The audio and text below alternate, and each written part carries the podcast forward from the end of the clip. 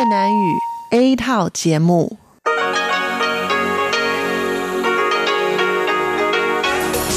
Đây là Đài Phát thanh Quốc tế Đài Loan RTI.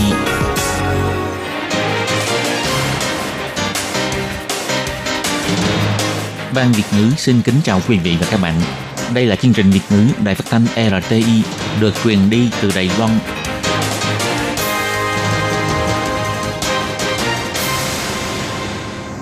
Nhi xin chào các bạn.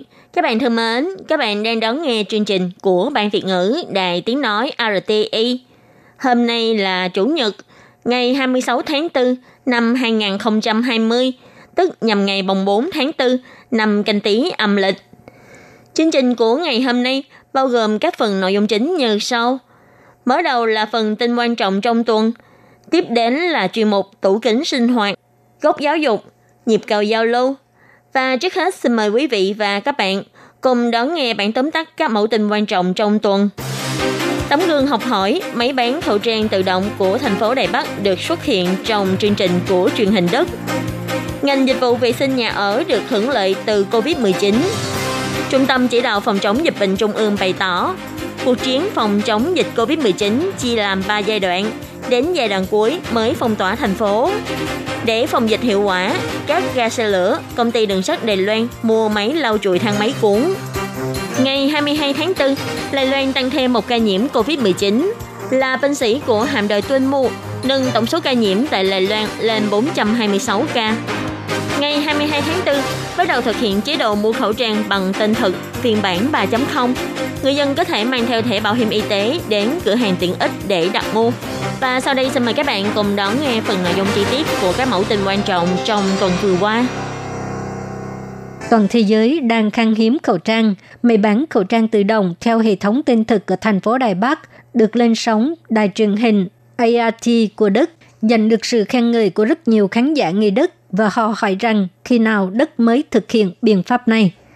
Trên trang Facebook của chương trình Tấm gương thế giới của đài truyền hình ART Đức đăng bài tin về chiếc máy bán khẩu trang tự động theo hệ thống tên thực ở thành phố Đài Bắc. Bài viết cho hay, rất nhiều nước châu Âu đang khan hiếm khẩu trang, nhưng ngược lại, Đài Loan không thiếu khẩu trang. Thành phố Đài Bắc đang thử nghiệm máy bán khẩu trang tự động để cho người dân có thể nhanh chóng mua khẩu trang. Bài viết giới thiệu hiện giờ người dân Đài Loan mỗi 14 ngày có thể mua 9 cái khẩu trang, nhưng phải mua trong một thời gian quy định và phải dùng thẻ bảo hiểm y tế mới mua được, khiến cho nhiều người cảm thấy bất tiện. Nhưng thành phố Đài Bắc có 3 chiếc máy khẩu trang tự động. Đây là một chương trình thí điểm của chính quyền địa phương. Việc này có thể giải quyết vấn đề bất tiện của người dân khi đi mua khẩu trang. Có rất nhiều khán giả Đức vào bình luận, họ khen người may bán khẩu trang tự động của thành phố Đài Bắc rất sáng tạo, đáng để cho Đức học hỏi. Do ảnh hưởng của dịch COVID-19, toàn dân bắt đầu chú trọng đến việc làm sạch và khử trùng môi trường. Và lúc này, được hưởng lợi từ COVID-19 là công ty vệ sinh chuyên nghiệp. So với cùng kỳ năm ngoái, nhu cầu dọn dẹp nhà cửa đã tăng từ 10% đến 20%. Số người xin tư vấn về việc khử trùng môi trường văn phòng cũng tăng mạnh. Ngoài ra, còn có các nhà kinh doanh cũng rất tốt bụng, đã cung cấp dịch vụ vệ sinh nhà cửa miễn phí cho nhân viên y tế nhằm cảm ơn họ đã hết mình trong công tác phòng dịch. Nhân viên vệ sinh nhà ở đến nhà khách hàng và bắt đầu quét dọn môi trường, từ công tắc điện, ổ cắm cho đến điều khiển từ xa đều được khử trùng và làm sạch rất tỉ mỉ. Sau khi quét dọn xong, còn thông qua máy đo ánh sáng để thông báo cho khách hàng xem hàm lượng vi khuẩn có giảm bớt hay chưa. Nhân viên của công ty dịch vụ vệ sinh cho biết. Dưới 500 tức là đạt được tiêu chuẩn của phòng bệnh ở bệnh viện trong thời gian diễn ra dịch bệnh, vì ai ai cũng mong muốn nhà cửa được dọn dẹp sạch sẽ, khử trùng một cách triệt để, cho nên đã thúc đẩy sự tăng trưởng của ngành dịch vụ vệ sinh nhà ở. Giám đốc công ty dịch vụ vệ sinh nhà ở Thái Vận Thu cho hay. Trong khoảng thời gian này, đơn đặt hàng tăng trưởng 10%. Ngoài các gia đình bình thường, nhu cầu làm sạch môi trường văn phòng cũng khá cao. Bà Trung, giám đốc công ty bảo vệ môi trường cho hay, vì lo lắng về dịch bệnh cho nên phải tăng cường khử trùng. Do đắt khách cho nên có một số nhà kinh doanh muốn đền đáp xã hội, họ đã cung cấp dịch vụ vệ sinh nhà ở miễn phí cho nhân viên y tế. Giám đốc công ty dịch vụ vệ sinh nhà ở Thái Vân Thu cho hay, trong thời gian dịch bệnh, nhân viên y tế phải làm việc từ sáng đến tối, không có thời gian nghỉ ngơi. Về đến nhà còn phải dọn dẹp nhà cửa, thực sự là rất vất vả, cho nên chúng tôi muốn đóng góp công sức nhỏ bé của mình để đền đáp xã hội. Trong thời gian diễn ra dịch bệnh, môi trường mà mình đang sinh hoạt có sạch sẽ hay không đã trở thành đề tài quan tâm của người dân. Vệ sinh nhà cửa, khử trùng toàn diện đây là dịch vụ mà công ty vệ sinh chuyên nghiệp có thể cung cấp, cũng là ngành nghề được hưởng lợi từ dịch COVID-19. Ngày 20 tháng 4, chính quyền thành phố Tân Bắc diễn tập tiến hành phong tỏa thành phố. Thành phố Đài Bắc cũng cho biết nếu xảy ra tình trạng lây nhiễm khu dân cư quy mô lớn thì cũng sẽ thảo luận với Trung ương về cách phòng dịch này. Bộ trưởng Trần Thầy Trung, Bộ Y tế và Phúc Lợi cũng là người đứng đầu Trung tâm Chỉ đạo Phòng chống dịch bệnh Trung ương cho biết, để ứng phó với dịch viêm phổi đường hô hấp cấp do chủng mới virus corona, Trung tâm Chỉ đạo Phòng chống dịch bệnh Trung ương đã đưa ra phương án phòng chống dịch với 3 giai đoạn. Đó là giai đoạn quá độ, giai đoạn cảnh giới và giai đoạn giám sát. Và phong tỏa thành phố sẽ được áp dụng trong giai đoạn cuối của dịch bệnh – Hiện tại, Đài Loan vẫn đang trong thời kỳ đầu của giai đoạn quá độ. Phương án thực hiện phòng chống dịch trong ba giai đoạn đã được đưa ra thảo luận với cơ quan chủ quản trung ương và cũng đã có kịch bản sẵn sàng ứng phó với các tình huống. Sau khi thu thập tư liệu đầy đủ, sẽ chuyển giao cho chính quyền địa phương và sẽ do chính quyền địa phương thảo luận thực hiện như thế nào. Ông Trang Nhân Tường, phát ngôn viên của Trung tâm Chỉ đạo Phòng chống dịch bệnh Trung ương cho biết, Giai đoạn quá độ tức là giai đoạn dịch bệnh xuất hiện lẻ tẻ tại khu dân cư mà chưa rõ nguồn lây nhiễm. Hiện tại Đài Loan đang trong giai đoạn này. Chính phủ chỉ ra định các quán bar, vũ trường đóng cửa, còn các hoạt động khác thì vẫn bình thường. Giai đoạn 2 là giai đoạn cảnh giới, cũng tức là khi có 3 ca nhiễm tại khu dân cư trở lên trong vòng một tuần hay bị nhiễm tập thể trong đoàn thể khu dân cư, hoặc là trong vòng một ngày xuất hiện 10 ca nhiễm không rõ nguồn lây trở lên. Đến giai đoạn này thì sẽ áp dụng cách phong tỏa cục bộ và tăng lượng, cũng như là tăng tốc thực hiện xét nghiệm sàng lọc. Giai đoạn 3 là giai đoạn giám sát. Giai đoạn này là khi số ca nhiễm bản địa tăng nhanh chóng, dịch lan tràn mạnh, có nhiều trường hợp không thể truy biết nguồn lây nhiễm – trong giai đoạn này sẽ thực hiện phong tỏa thành phố, hạn chế du lịch trong nước. Tại ga xe lửa lớn, chúng ta thường thấy nhân viên vệ sinh lấy khăn lao tay vịnh của thang máy cuốn. Nay, Cục Quản lý Đường sắt Đài Loan cùng hợp tác với công ty dịch vụ vệ sinh nhập máy lau chùi hình chữ U. Máy này lao tay vịnh thang máy cuốn rất tốt, không bỏ sót chỗ nào, lại có thể giảm bớt nhân lực. Không chỉ có vũ khí mới để lau chùi tay vịnh thang máy cuốn, nhà vệ sinh của ga xe cũng được trang bị máy rửa hơi nước nhiệt độ cao. Clo dioxide pha loãng được đổ vào bên để phun ra hơi nước, sát khuẩn mọi ngóc ngách trong nhà vệ sinh. Ông Triệu Tuyết Ngâm, giám đốc công ty tính thực, công ty hợp tác với công ty đường sắt Đài Loan về mảng vệ sinh cho biết, Tay vịnh thang máy cuốn, nhà vệ sinh của các ga lớn là nơi mà công ty xem trọng sát khuẩn nhất Ông nói, cứ 2 tiếng đồng hồ chúng tôi lao chùi một lần. Trước kia lao 1 đến 2 lần một ngày. Trong thời gian phòng dịch này, chúng tôi tăng số lần lau chùi lên khá nhiều. Hy vọng hành khách có thể yên tâm sử dụng. Công ty đường sắt cho biết, đối mặt với tình hình dịch bệnh diễn biến phức tạp, công ty đã chuẩn bị công tác phòng dịch một cách toàn diện. Số lần sát trùng không gian công cộng được nâng cao tại tất cả các ga lớn nhỏ – Do đó, hy vọng những thiết bị mới này có thể bù đắp sự thiếu hụt nhân lực làm công tác vệ sinh. Ông Bành Minh Quang, Phó phòng nghiệp vụ vận chuyển nói, Trước khi xe lửa chạy, chúng tôi đã lau chùi sát trùng. Sau khi xe vào trạm nghỉ thì chúng tôi lại lau chùi sát trùng lần nữa. Hiện nay, chúng tôi yêu cầu tăng cường việc lau chùi sát trùng những nơi mà hành khách thường đụng đến như thang máy, thang máy cuốn, máy bán vé tự động, nhà vệ sinh, vân vân. Để ngăn chặn dịch bệnh lan rộng, công ty đường sắt ngoài việc đo thân nhiệt cho hành khách, công ty còn trang bị thiết bị vệ sinh sát trùng, không chỉ tạo ra không gian an toàn cho hành khách, mà cũng nhắc nhở mọi người hãy cùng nhau làm tốt công tác phòng dịch.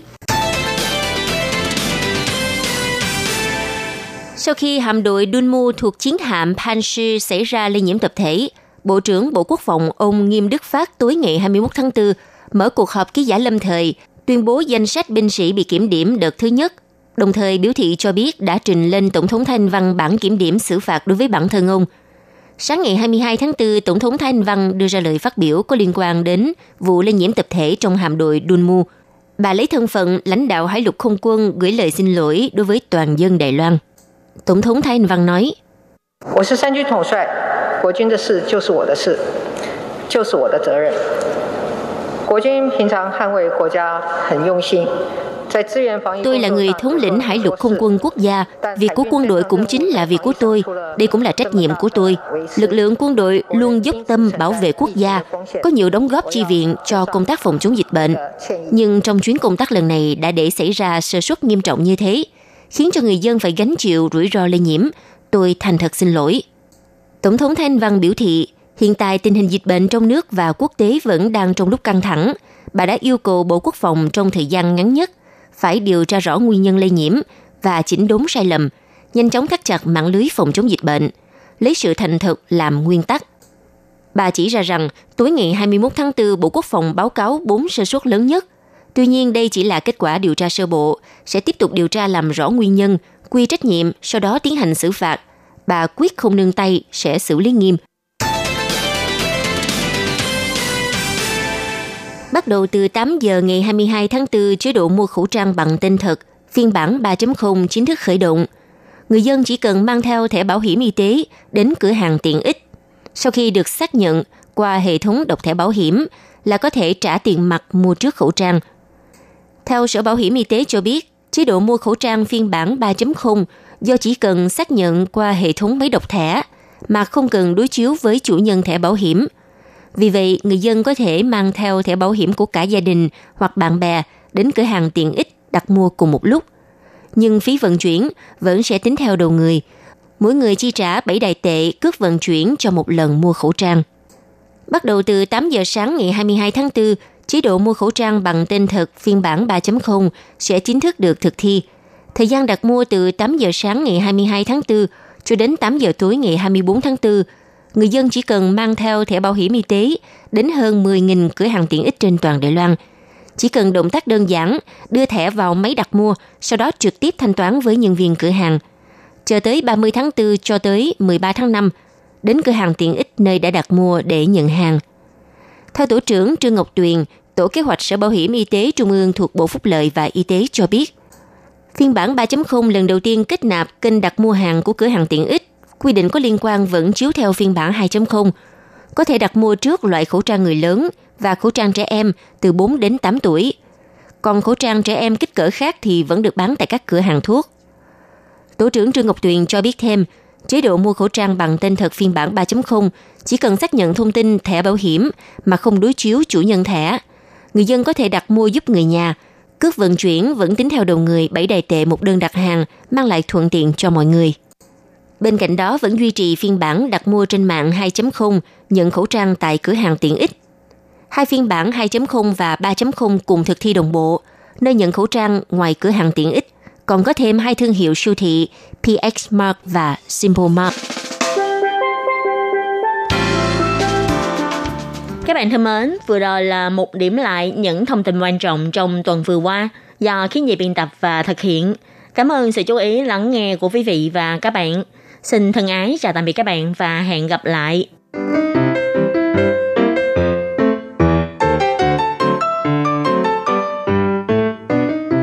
Quý vị và các bạn thính giả thân mến, chương trình phát thanh tiếng Việt của Đài Phát thanh Quốc tế Đài Loan RTI được truyền thanh 3 buổi tại Việt Nam, mỗi buổi phát một tiếng đồng hồ.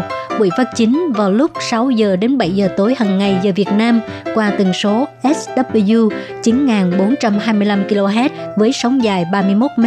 Buổi phát lại lần thứ nhất vào hôm sau 9 giờ tới 10 giờ tối qua tần số SW 9625 kHz với sóng dài 31 mét, Buổi phát lại lần hai vào sáng hôm sau lúc 6 giờ tới 7 giờ qua tần số SW 9745 kHz với sóng dài 25 mét.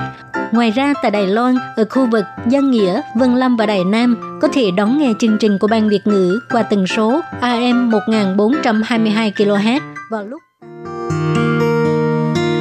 无限的爱向全世界传开，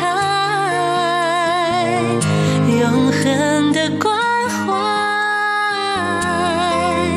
来自台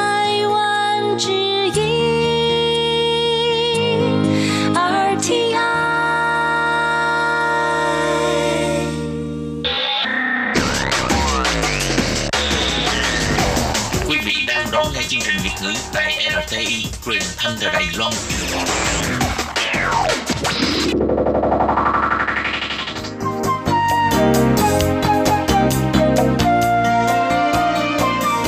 Chào mừng quý vị và các bạn đến với chuyên mục Tủ kính sinh hoạt gồm những thông tin liên quan đến đời sống thường ngày.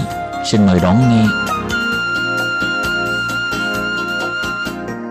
Các bạn thân mến, Hải Ly xin chào các bạn. Hoan nghênh các bạn đến với chuyên mục tủ kính sinh hoạt do Hải Ly biên tập và thực hiện. Thưa các bạn, thông thường phụ nữ nội trợ thường rất dễ bị phân vân khi chọn mua sản phẩm song nồi bởi làm thế nào để vừa dễ sử dụng nhưng cũng hạn chế được sự ảnh hưởng của chất liệu độc hại đối với sức khỏe là điều mà các bà nội trợ rất quan tâm. Vậy trong buổi phát hôm nay, Hải Ly xin được giới thiệu với các bạn một số mẹo vặt trong cách chọn các chất liệu song nồi như nồi chống dính, nồi nhôm, nồi inox, nồi sắt, vân vân. Vậy sau đây Hải Ly xin mời các bạn theo dõi nội dung chi tiết về đề tài ngày hôm nay nhé.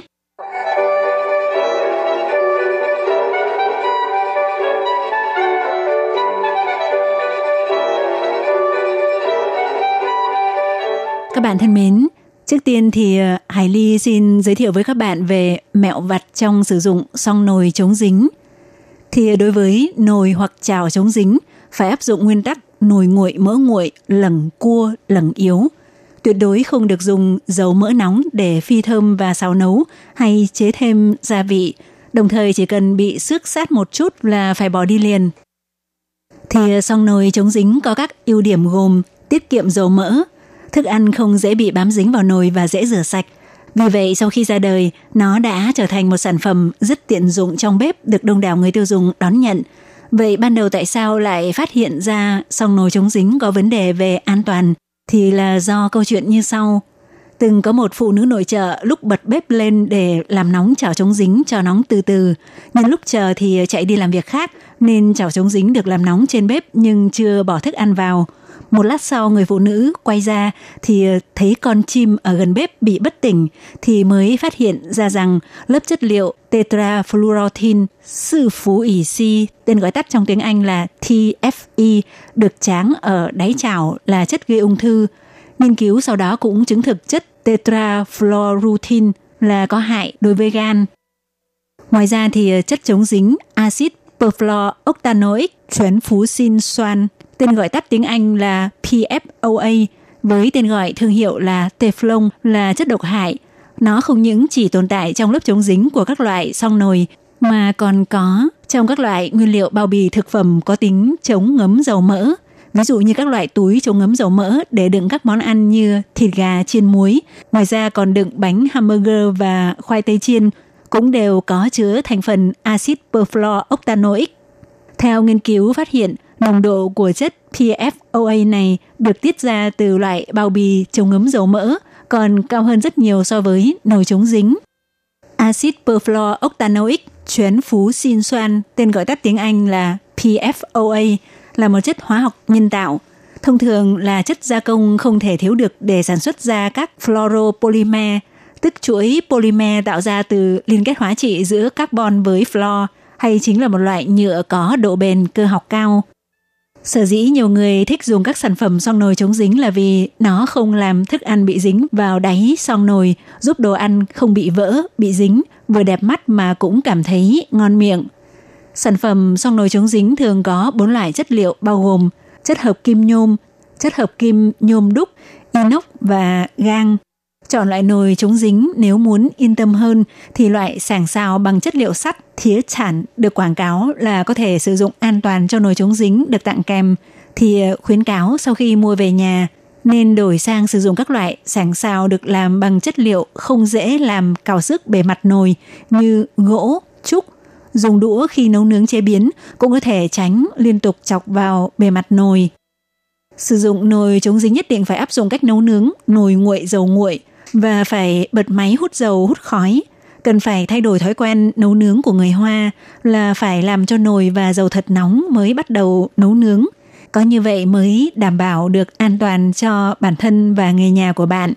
Theo nghiên cứu phát hiện, ở nhiệt độ trên 280 độ C thì nồi chống dính sẽ tiết ra chất độc hại. Do vậy bất kể là chiên trứng hay làm bánh bột mì chiên, theo bà Đàm Tôn Từ, phu nhân của vị cố bác sĩ Lâm Kiệt Lương, chuyên gia chuyên nghiên cứu về các chất độc hại đối với cơ thể con người cho biết.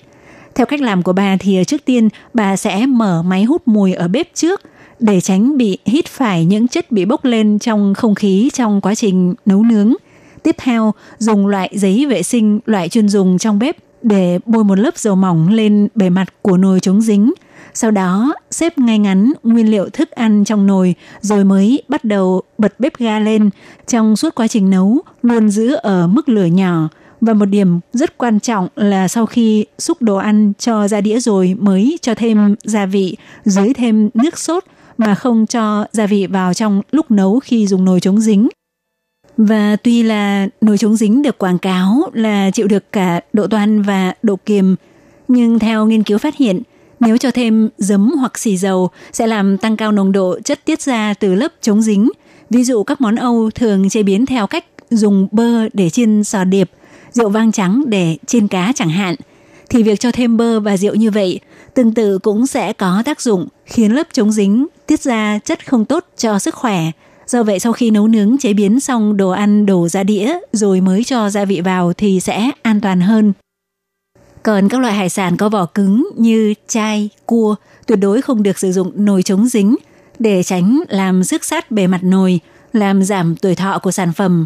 Rất nhiều người ban đầu mua nồi chống dính là vì muốn giải quyết rắc rối khi chiên cá sẽ bị dính nồi, miếng cá không được nguyên vẹn thì ờ, đương nhiên nồi chảo chống dính là rất tốt trong trường hợp này. Nhưng khi chiên cá, chúng ta cũng nên xử lý cẩn thận để tránh xương cá làm sức sát bề mặt nồi. Ngoài ra không những phải chú ý xương cá, mà cũng phải chú ý đến các loại thức ăn có vỏ sắc càng dễ làm cào xước lớp chống dính. Bà Đàm Tôn Từ, phu nhân của vị cố bác sĩ Lâm Kiệt Lương, chuyên gia chuyên nghiên cứu về các chất độc hại đối với cơ thể con người cho biết, nhược điểm lớn nhất của nồi chống dính là không bảo vệ môi trường, vì tuổi thọ của loại sản phẩm này ngắn hơn rất nhiều so với các loại nồi khác. Chỉ cần bề mặt của nồi xuất hiện vệt bị cháy hoặc bắt đầu bị dính thức ăn, tức là lớp chống dính đã bị hỏng. Nếu tìm cách để cọ sạch vết bị cháy, không những không giải quyết được vấn đề, mà ngược lại sẽ khiến toàn bộ lớp chống dính hỏng càng nhanh hơn. Ngay cả khi chỉ là một đến hai vết sức nhẹ, trong lòng cảm thấy tiếc rẻ, nhưng để an toàn cho sức khỏe thì nên lập tức bỏ đi, không sử dụng nữa. Loại nồi thứ hai là nồi nhôm lủy cua hay còn gọi là xuể phính cua. Ưu điểm của nồi nhôm là nhẹ, dẫn nhiệt nhanh, nhưng nồi nhôm nếu sử dụng không đúng cách sẽ giải phóng ra ion nhôm.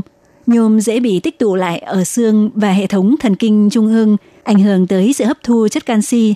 Nếu bị tích tụ quá lượng sẽ làm tăng rủi ro bị mắc bệnh mất trí nhớ Alzheimer. Khi chọn mua nồi nhôm, hãy nhớ kỹ rằng nồi hợp kim nhôm, măng gan có mặt nồi sần thì bất kể là độ chịu nhiệt cường độ và độ chống ăn mòn đều cao hơn, an toàn hơn là nồi nhôm nguyên chất. Dùng nồi nhôm để đun nước để luộc rau thì khá an toàn.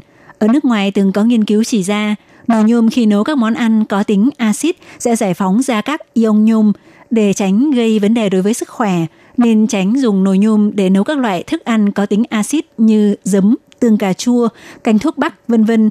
Đặc biệt không được dùng nồi nhôm để nấu mì ăn liền. Nồi nhôm mặc dù giá rẻ, độ dẫn nhiệt rất tốt, những học sinh Đài Loan đi học xa nhà thường dùng nồi nhôm loại có cán gọi là xuề phính cua để nấu mì ăn liền. Khuyến cáo chúng ta nên thay đổi thói quen dùng nồi nhôm nấu mì gói. Tốt nhất nên dùng nồi nhôm để đun sôi nước còn mì và gói gia vị thì bỏ vào bát sành sứ, sau đó đổ nước đã đun sôi vào bát mì để làm chín mì thì sẽ an toàn hơn. Và nếu cẩn thận hơn thì ờ, ngay cả khi luộc rau, chúng ta cũng nên gắp rau ra đĩa đựng rồi mới cho thêm gia vị. Hoặc sau khi cho gia vị lập tức gắp rau ra đĩa thì trong thời gian ngắn nồi vẫn chưa tiết ra chất độc hại. Và nhôm sẽ được bài tiết ra khỏi cơ thể qua thận. Do vậy, người có vấn đề về chức năng thận thì nên tránh không sử dụng nồi nhôm để chế biến thức ăn – Lớp ruột nồi làm bằng nhôm của nồi cơm điện nếu sử dụng để nấu cơm cũng là an toàn, nhưng nếu muốn càng an toàn hơn, cũng có thể đổi ruột nồi bằng nhôm của nồi điện thành ruột nồi bằng inox, còn lớp nhôm ở phía bên ngoài của nồi điện khi nấu cơm sẽ không tiếp xúc trực tiếp với nguyên liệu thức ăn thì có thể yên tâm sử dụng. Loại nồi thứ ba là nồi inox thì ờ, nên xác nhận phải là nồi inox cấp 304 trở lên. Nếu nhẹ quá hay mỏng quá phải coi chừng mua phải hàng kém chất lượng. Thì ờ, nồi inox sử dụng rất bền, không dễ bị han gì, cũng không được xử lý tráng một lớp chất hóa học trên bề mặt là sự chọn lựa khá an toàn. Tuy vậy hiện nay tại Đài Loan sản phẩm inox không có quy định bắt buộc phải có nhãn dán ghi chú rõ ràng, cho nên có rất nhiều sản phẩm loại này bên trên chỉ in một dòng chữ như nồi inox cao cấp hoặc nồi inox đặc biệt. Như vậy coi chừng bị trà trộn loại sản phẩm sử dụng chất liệu inox dùng trong công nghiệp có hàm lượng mangan khá cao. Chúng ta hãy nhớ kỹ nguyên tắc chọn nồi inox bao gồm chọn loại nồi inox chất lượng cao cấp 304 trở lên, sờ tay vào cảm thấy có một trọng lượng cũng như độ dày nhất định. Giả dụ nồi inox mà cảm thấy rất nhẹ, thành nồi rất mỏng, coi chừng đó là hàng kém chất lượng. Chất liệu inox có thể sử dụng làm dụng cụ nhà bếp gồm có hai loại là inox dòng 300 và inox dòng 400. Song nồi gia dụng khuyến cáo nên chọn mua loại được làm từ inox mã số 304 có độ bền axit và bazơ, độ chống ăn mòn tốt. Inox mã số 304 còn được gọi là inox loại 188 vì nó là hợp kim sắt có chứa 18% chrome và 8% niken. Loại inox mã số 316 hay còn được gọi là inox 1810 có độ bền axit và bazơ, độ chống ăn mòn cao, đã thuộc đẳng cấp y tế, giá cũng cao hơn. Ngoài ra, inox mã số 430 hoặc còn gọi là inox 180 có độ chống ăn mòn thấp hơn, thường dùng cho sản phẩm dao. Tương ứng thì nồi inox sẽ bảo vệ môi trường hơn, nhưng nếu liên tục nấu khô dưới lửa lớn thì ờ, nồi inox cũng sẽ vẫn bị ảnh hưởng. Từng có chuyên gia nói rằng nếu nồi inox đã bị nấu tới khi có phát ra màu như cầu vồng bảy sắc thì có nghĩa là nồi đã bị biến chất phải bỏ đi không dùng nữa. Thực ra phía bên ngoài của nồi khi dưới nhiệt độ cao phát ra màu như cầu vồng bảy sắc nhưng inox phía bên trong nồi vẫn tốt thì vẫn có thể tiếp tục sử dụng. Nói tóm lại, mặt tiếp xúc với thức ăn không có vấn đề gì thì sẽ không đến mức tiết ra chất gây ảnh hưởng đến thức ăn, không cần phải vội vàng thay nồi mới. Các bạn thân mến, nội dung giới thiệu về đề tài mẹo vặt để chọn chất liệu song nồi được giới thiệu trong chuyên mục tủ kính sinh hoạt hôm nay cũng xin được kết thúc tại đây. Hải Ly xin cảm ơn các bạn đã quan tâm đón nghe. Thân ái, chào tạm biệt các bạn. Bye bye. Để đảm bảo quyền và ích lợi cho lao động nước ngoài làm việc tại Đài Loan, Bộ Lao động Đài Loan đã thiết lập một đường dây nóng 1955 bảo vệ và tư vấn miễn phí cho lao động nước ngoài trong 24 tiếng đồng hồ. Đường dây này cung cấp phục vụ quan tâm cho lao động nước ngoài xin tư vấn, khiếu nại, chủ thuê hoặc lao động nước ngoài nếu có nhu cầu tư vấn đều có thể thông qua đường dây nóng 1955 để xin hỗ trợ. Ngoài ra để tuyên truyền về đường dây nóng 1955, Sở Phát triển Nhân lực Lao động thuộc Bộ Lao động có in tờ gấp bằng song ngữ là tiếng Trung và bốn thứ tiếng nước ngoài. Thì bốn thứ tiếng đó bao gồm tiếng Trung và tiếng Anh, tiếng Trung và tiếng Indonesia, tiếng Trung và tiếng Thái, tiếng Trung và tiếng Việt Nam.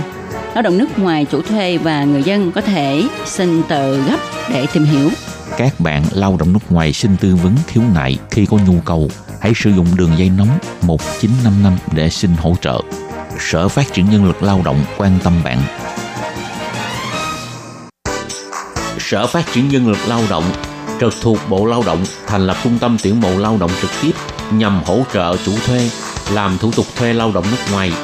Đồng thời còn có các hạng mục phục vụ gồm có tư vấn bằng tiếng nước ngoài, nhận và chuyển hồ sơ liên quan việc thuê lao động nước ngoài đến các đơn vị thẩm định, lao động nước ngoài có thể tiếp tục gia hạn ở lại làm việc tại Đài Loan sau khi mãn hợp đồng lao động.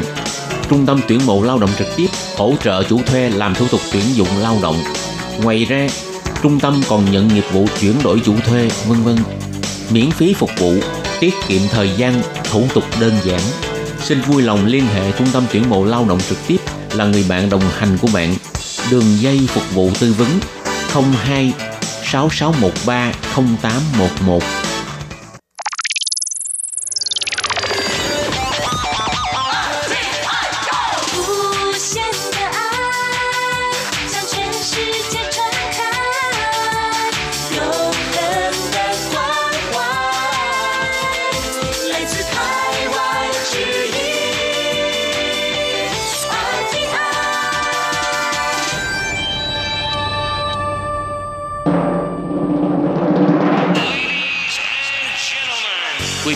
đón nghe chương trình Việt ngữ Đài RTI truyền thanh từ Đài Loan.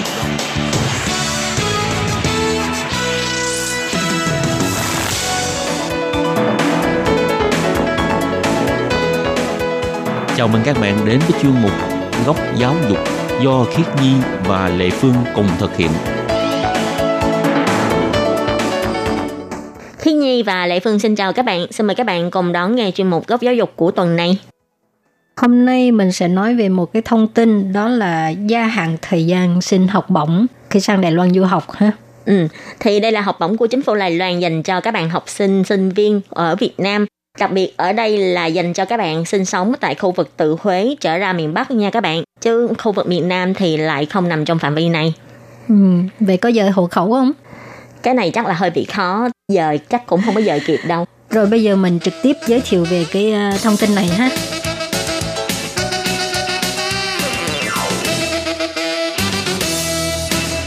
Thì à, để khuyến khích sinh viên ưu tú Việt Nam sang Đài Loan học cái à, chương trình học vì để mà gặt hái những cái kiến thức trong các chuyên ngành lĩnh vực khác nhau, à, đóng góp cho sự giao lưu văn hóa và sự phát triển kinh tế xã hội của Việt Nam và Đài Loan, thì chính phủ Đài Loan là đã đặc biệt thành lập cái học bổng Đài Loan và rất hoan nghênh các sinh viên của Việt Nam có thể nộp hồ sơ xin học bổng. Sau đây là cái cách hướng dẫn cụ thể à, xin học bổng là nên làm như thế nào. Thì như vừa rồi Khiến Nhi có giới thiệu với các bạn, Uh, hôm nay thì mình chỉ nói về thông tin xin học bổng chính phủ Đài Loan cho những bạn mà sinh sống tại khu vực từ Huế trở ra miền Bắc nha các bạn. Thì tất cả là có tổng cộng 31 suất học bổng. Đối với lại các bạn sinh học ở các cấp học khác nhau á, thì sẽ có thể xin học bổng theo số năm khác nhau. Ví dụ như là các bạn học đại học với chương trình 4 năm thì chính phủ Đài Loan sẽ cấp học bổng cho các bạn trong vòng 4 năm.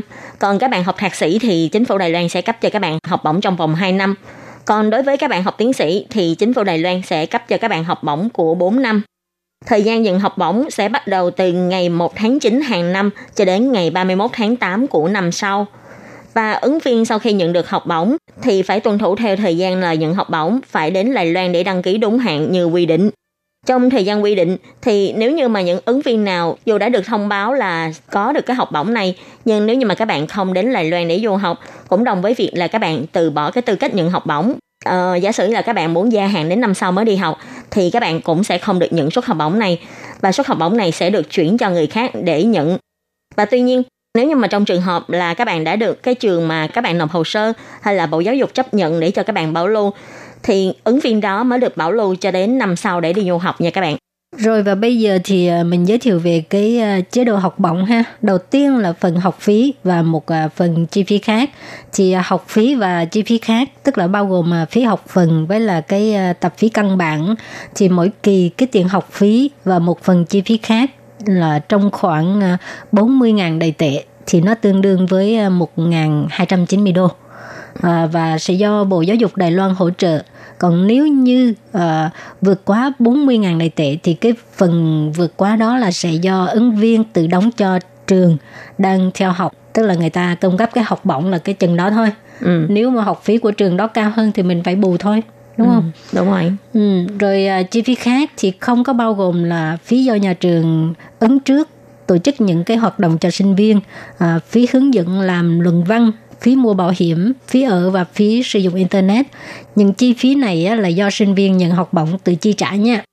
Ngoài ra về cái phần hỗ trợ sinh hoạt phí thì Bộ Giáo dục ở Đài Loan sẽ hỗ trợ cho ứng viên đại học mỗi tháng là 15.000 đại tệ. À, tức là khoảng chừng 500 đô. À, hỗ trợ cho nghiên cứu sinh thạc sĩ và tiến sĩ thì mỗi tháng 20.000 đại tệ, khoảng chừng 607 đô. Thì như vừa rồi là chị Lê Phương có giới thiệu với các bạn, đó là bên chính phủ Đài Loan sẽ hỗ trợ cho các bạn là tiền để đóng học phí hay là các chi phí khác như là tiền học phần là 40.000 Đài tệ. Tuy nhiên thì ngoài cái khoản chi phí đó ra thì các bạn còn nhận thêm một khoản phí sinh hoạt đó là đối với các bạn sinh viên đại học là 15.000 còn đối với lại các bạn học sau đại học sẽ là 20.000 thì theo thường lệ hàng năm á, thời gian nộp hồ sơ sẽ kết thúc vào tháng 3 nhưng mà năm nay là có thể do ảnh hưởng của dịch bệnh Covid-19 cho nên là ngày nộp hồ sơ cũng sẽ được gia hạn thêm. Và thời gian nộp hồ sơ của năm nay là bắt đầu từ ngày 1 tháng 2 cho đến ngày 30 tháng 4 và bên phía văn phòng Đài Bắc sẽ dựa trên dấu bưu điện để xác nhận cái thời gian mà bạn nộp hồ sơ.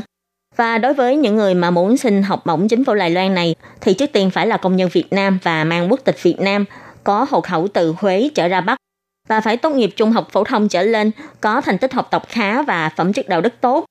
Còn nếu như mà các bạn thuộc diện sau đây ha là không được tham gia cái ờ, học bổng này. Cái thứ nhất đó là kiều bào của Trung Hoa Dân Quốc tại nước ngoài mang quốc tịch Trung Hoa Dân Quốc. Còn nếu như mà các bạn đã từng học tại Đài Loan cùng cấp học vị thì cũng không có ờ, được xin cái học bổng này. Ừ, tức là nếu như mà các bạn đang học thạc sĩ ở Đài Loan rồi mà các bạn lại muốn xin học bổng này để tiếp tục học thạc sĩ thì các bạn sẽ không được phép xin học bổng này. À, rồi à, đã bảo lưu kết quả học tập tại Đài Loan hoặc là đã đăng ký nhập học tại các trường đại học Đài Loan. Nhưng nếu sinh viên sắp tốt nghiệp tham gia học bổng này để xin cấp học cao hơn thì không bị hạn chế. Ừ, tức là nếu như mà các bạn đang học đại học ở Đài Loan nhưng mà các bạn muốn xin lên học cao học thì các bạn không bị hạn chế, các bạn có thể nộp hồ sơ để xin học bổng chính phủ Đài Loan để có thể học cao học tại à, Đài Loan với mức học bổng của chính phủ. Với là sinh viên nằm trong diện trao đổi sinh viên giữa các trường đại học Đài Loan với các trường nước ngoài cũng không đủ điều kiện để mà xin học bổng này. Và nếu như mà các bạn muốn xin học bổng này thì các bạn phải chuẩn bị hồ sơ nào? Thì nó sẽ bao gồm là đầu tiên các bạn phải điền đầy đủ thông tin vào đơn xin học bổng Đài Loan và có dán kèm với lại một hình thẻ 4 x 6 cm trong vòng 3 tháng gần nhất của các bạn. Và sau đó là các bạn còn phải chuẩn bị thêm là một bản photo của giấy chứng minh nhân dân hoặc là hộ chiếu. Và một bản photo hộ khẩu, địa chỉ hộ khẩu phải từ Huế trở ra miền Bắc, cũng như là thêm một bản photo bằng tốt nghiệp cao nhất và bản điểm đã được các phòng công chứng dịch sang tiếng Anh hoặc là tiếng Hoa, có đóng dấu xác thực của Cục lãnh sự Bộ Ngoại giao Việt Nam và một bản photo những giấy tờ xin nhập học tại các trường đại học công và nhân lập của Đài Loan.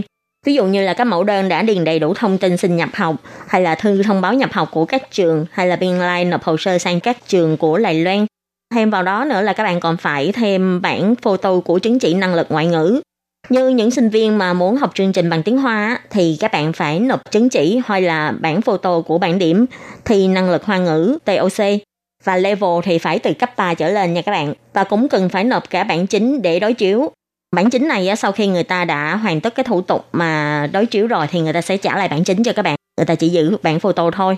Và đặc biệt là bên phía văn phòng kinh tế văn hóa Đài Bắc sẽ không có chấp nhận chứng chỉ thi HSK nếu như mà các bạn muốn nộp hồ sơ để sang du học tại Đài Loan. Và còn đối với những sinh viên á, mà muốn đi sang Đài Loan để học chương trình hoàn toàn bằng tiếng Anh á, thì các bạn sẽ phải nộp photo của chứng chỉ tiếng Anh là TOEFL 500 điểm trở lên hay là TOEFL IBT 60 điểm trở lên. Cũng như là những chứng chỉ Anh văn khác được quốc tế công nhận như là IELTS thì phải 5.5 trở lên, TOEIC thì phải trên 600 điểm. Và tất nhiên là khi các bạn nộp các chứng chỉ này thì những cái chứng chỉ này cũng phải còn hiệu lực. Nếu như mà các bạn nộp một chứng chỉ đã hết hiệu lực rồi thì cũng sẽ không được chấp nhận nha. Và cuối cùng nữa là các bạn phải có hai thư giới thiệu. Thì thư giới thiệu này có thể là của hiệu trưởng, giáo sư hay là giáo viên hướng dẫn. Cũng có thể là lãnh đạo mà nơi bạn đang làm việc cũng được.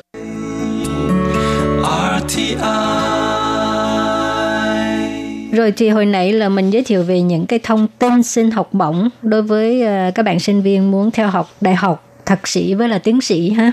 Còn bây giờ thì mình giới thiệu về ờ, cái ờ, xin học bổng đối với việc học ngôn ngữ. Ừ. Cũng là từ Huế ra Bắc luôn. Ừ, và cũng là cái học bổng do chính phủ Đài Loan cấp cho các bạn muốn sang Đài Loan để học ngôn ngữ. Ừ. Thì để khuyến khích sinh viên ưu tú Việt Nam sang Đài Loan học tiếng Hoa, nghiên cứu và làm quen với nền văn hóa của Đài Loan, à, rồi à, tiến hành giao lưu văn hóa tăng cường cái ờ, sự hiểu biết và tình hữu nghị giữa hai bên thì à, Bộ Giáo dục Đài Loan là đặc biệt lập ra cái à, học bổng tiếng Hoa dành cho các sinh viên Việt Nam thì à, mỗi ứng viên ha là có thể sang Đài Loan học tiếng Hoa từ 2 tháng này, 3 tháng, 6 tháng, 9 tháng hoặc là 12 tháng. Tuy nhiên tùy vào cái à, số lượng ứng viên xin học bổng năm đó mà cái số tháng được cấp học bổng cũng sẽ được xem xét và thể hiện trong cái à, chứng nhận học bổng. Thì à, thời gian nhận học bổng trong năm á, từ ngày 1 tháng 9 năm 2020 cho đến ngày 31 tháng 8 năm 2021. Người nhận học bổng là phải tuân thủ theo thời gian nhận học bổng đến Đài Loan đăng ký đúng hạn theo quy định ha.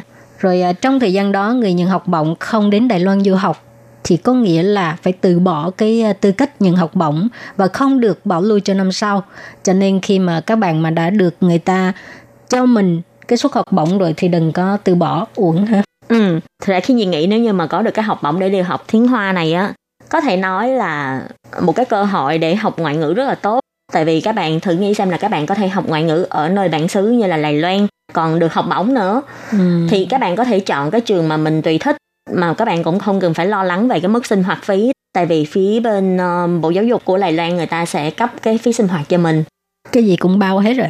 Ừ, nhưng mà tất nhiên thì cái mức phí này á, nó cũng trong một cái giới hạn nhất định. Ừ. Thì tiền học bổng của mỗi người mỗi tháng có thể nhận được là chỉ có 25.000 đài tệ thôi. Nhưng mà nghe chỉ có... Chỉ có còn chê nữa hả? Ừ, thật ra 25.000 đài tệ là tới 840 USD lận. Cái mức tiền này là còn cao hơn cả mức lương cơ bản của một người dân Đài Loan. Ừ.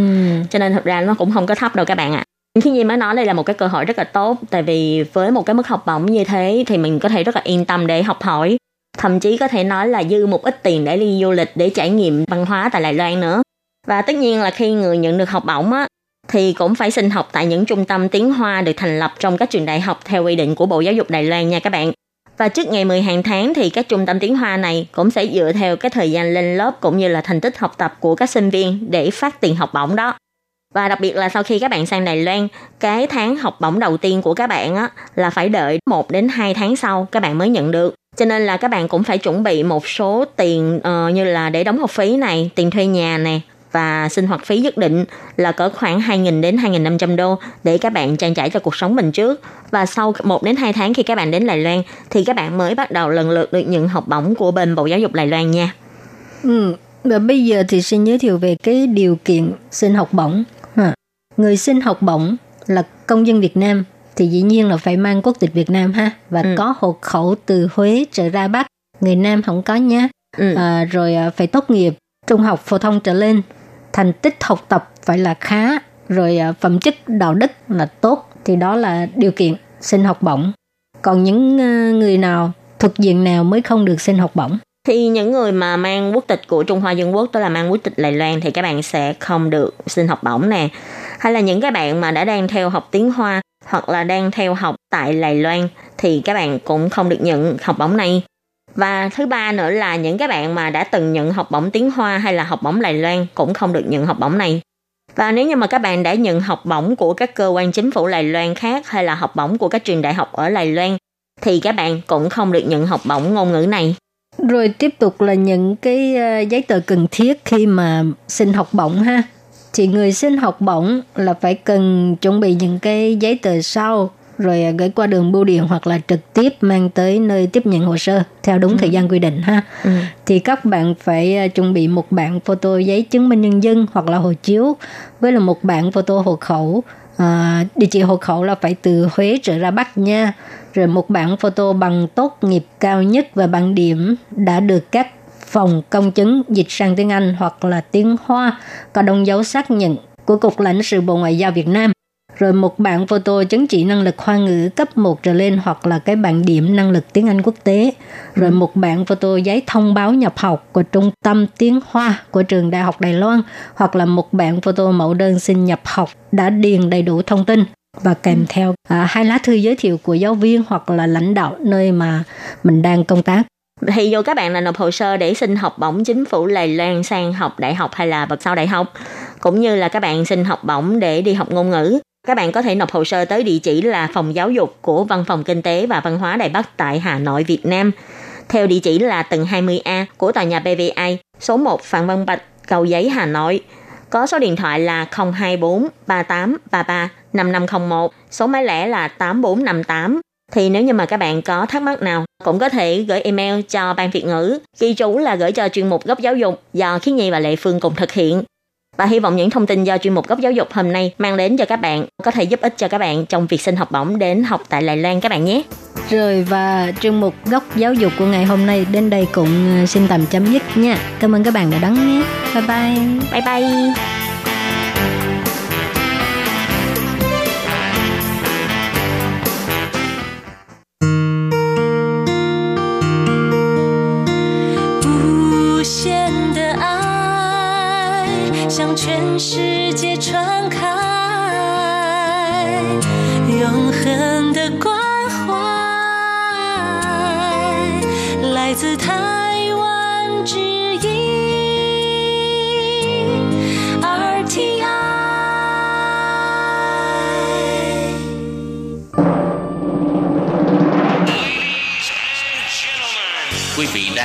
Chương trình Việt ngữ Đài RTI truyền thanh từ Đài Loan.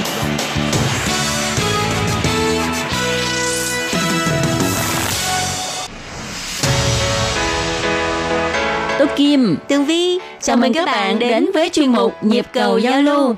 Mong rằng tiết mục này là nơi chia sẻ tâm tư tình cảm của mọi người, thắt chặt mối thân tình giữa các bạn với chúng tôi.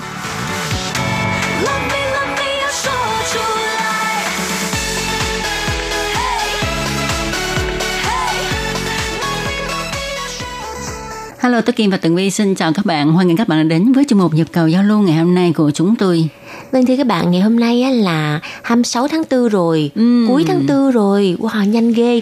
Còn có mấy ngày nữa là ngày quốc tế lao động, là mọi người ở Việt Nam á sẽ được nghỉ một ngày đó. Đúng vậy, còn ở Đài Loan các bạn biết không, à, công nhân thì được nghỉ nhưng mà học trò thì không được nghỉ, cho Đúng nên rồi. cô giáo cũng không được nghỉ. Từ cô giáo không phải là người lao động, mà là người đi truyền kiến thức.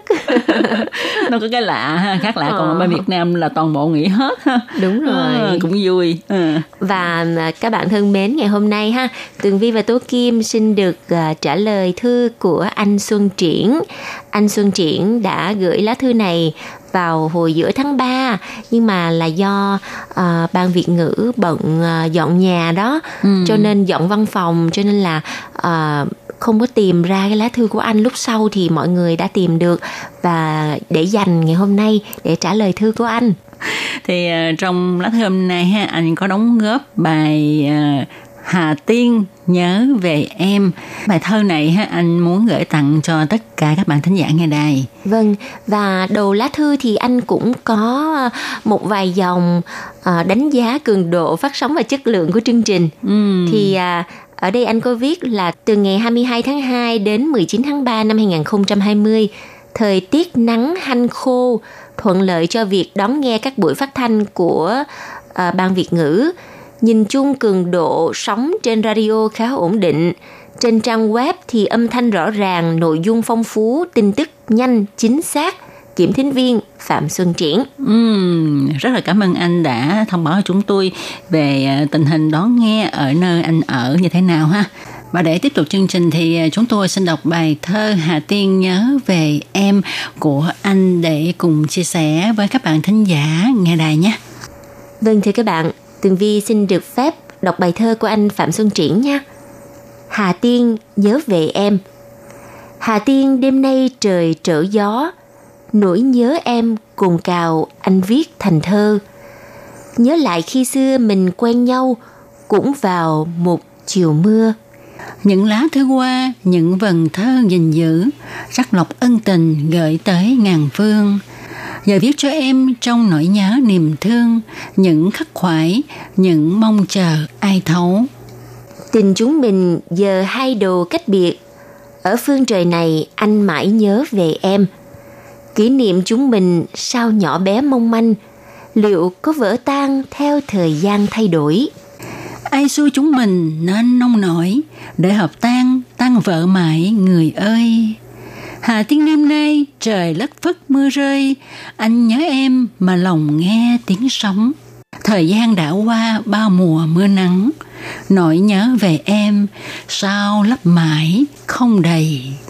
Mỹ Đức, Hà Tiên tháng 3 năm 2020, Xuân Triển. Wow, bài thơ này ờ, rất là hay nhưng mà sao nghe nó Buồn buồn ha. tại vì hai người yêu nhau mà không đến được với nhau à. Ừ.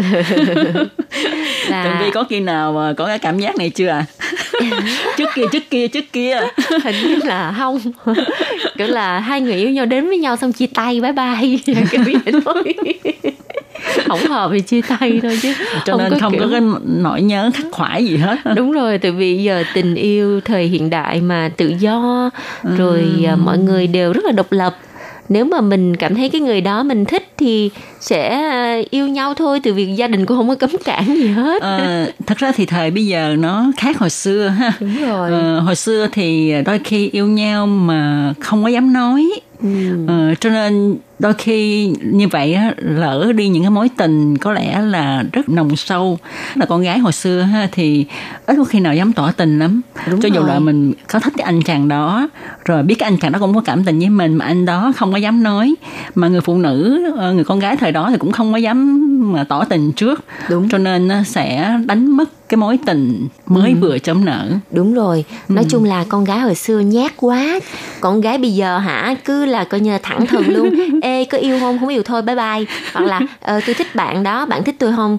Kiểu vậy, hoặc là coi như là chủ động đi theo con trai chủ động theo trai sorry các bạn mà là chủ động đeo đuổi Ờ đúng rồi đúng rồi tức là dám mạnh dạn bộc bạch cái tấm lòng của mình Đúng rồi. đối với người con trai mình thích còn hồi Ừ. xưa thì thật sự á, thích cỡ nào thích lắm mà ờ, con trai người nam nó không có tỏ tình thì cũng phải im lặng Đúng. và từ đó thì sẽ gây được một mối tình làm cho mình phải khắc khoải trong lòng về sau thì có thể nói là tại sao lúc đó mình không tỏ tình trước à Ờ. nhưng mà cũng có cái hay thí dụ hồi xưa một cái người cô gái nào đó mà đi ờ, yêu đơn phương một chàng trai đi ha cái à, lúc đó còn trẻ 10 18 tuổi đi xong rồi Ừ. không dám nói xong rồi kêu như là à, bị bỏ lỡ cái mối tình đó thì khoảng tầm 10 năm 15 năm tưởng gì hai người chưa lơ, có lấy vợ lấy chồng cái à, có một cái dịp nào đó gặp lại xong cái kể là ờ hồi xưa kiểu như giờ lớn rồi mà ừm, cũng dũng cảm hơn và chia sẻ lại cái cảm xúc những cái kỷ niệm hồi xưa thì nói ờ hồi xưa mình thích bạn. Cái thì ra cái người con trai đó cũng thích cái cô gái đó. Thế là đến với nhau luôn đúng không? Cái đó là kết cuộc đẹp nhưng mà đa số là sẽ lỡ mất luôn. Tại vì mười mấy năm thì dĩ nhiên là trên đường đời mình sẽ gặp người khác hoặc là cái người mình thương người ta sẽ gặp người khác. Đúng thì rồi. đi đến hôn nhân thì khi mà gặp lại thì chỉ còn ôn lại kỷ niệm thôi và rồi. nó sẽ làm cho cái nỗi tiếc nhớ đó nó hơi dây dứt tí xíu. Nhưng mà mình nghĩ cũng nên ờ, lý trí một tí ha. Cho dù là biết là ô hồi xưa tại sao tụi mình có để ý nhau có thương nhau mà không ai dám nói hết để gian dở cái mối tình đó? Bây giờ thổ lộ mới biết á thì ra là ai cũng có tình có ý hết mà tại sao không nắm giữ? Thì lúc đó cũng thấy dai dứt ở trong lòng.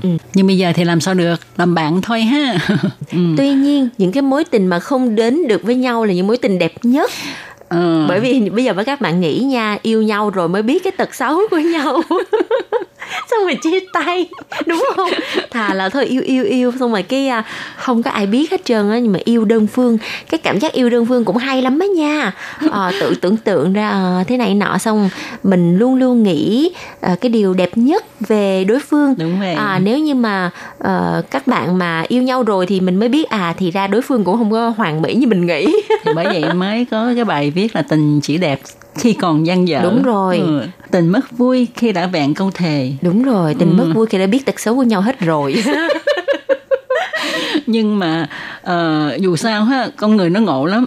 Tuy biết rằng như vậy nhưng mà mình vẫn thích là mình sẽ có dịp sống chung với người mình thương. Đúng rồi thôi nói chung cái tình yêu nó phải duyên phận nữa nha. Ừ, ừ, ừ, rất là ừ. ngộ có duyên với nhau là làm sao cũng sẽ đến với nhau không có duyên là dù có thương yêu đến mấy cũng không thể nào đến được với nhau tuy nhiên á à, tường vi qua cái bài thơ này thì à, làm cho tường vi à, có một cái cảm giác rất là bồi hồi khi mà nghĩ đến cái địa danh hà tiên đó Ừm, tại vì Hà Tiên ha là một cái địa danh mà khi mà nghe đến thì nhiều người liên tưởng đến rất là nhiều cảnh đẹp ở Ừ. nơi đó. bởi vì nội cái tên thôi đã quá đẹp rồi Hà Tiên Ờ. giống như cảnh tiên vậy hả? Đúng rồi và đúng là như vậy thưa các bạn. Ở Hà Tiên á, là một cái vùng mà duyên hải nè.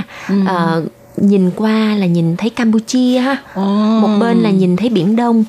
Và ở Hà Tiên thì có rất nhiều những cái ngôi chùa mà ờ, những cái ngôi chùa này đều là người Hoa. Hồi thời nhà Thanh á, nhà nhà Minh người ta sang và xây cất cho nên là những cái ngôi chùa đó cái kiến trúc ờ, rất là Trung Hoa và được ờ, gìn giữ ờ, cho tới tận bây giờ đó các bạn.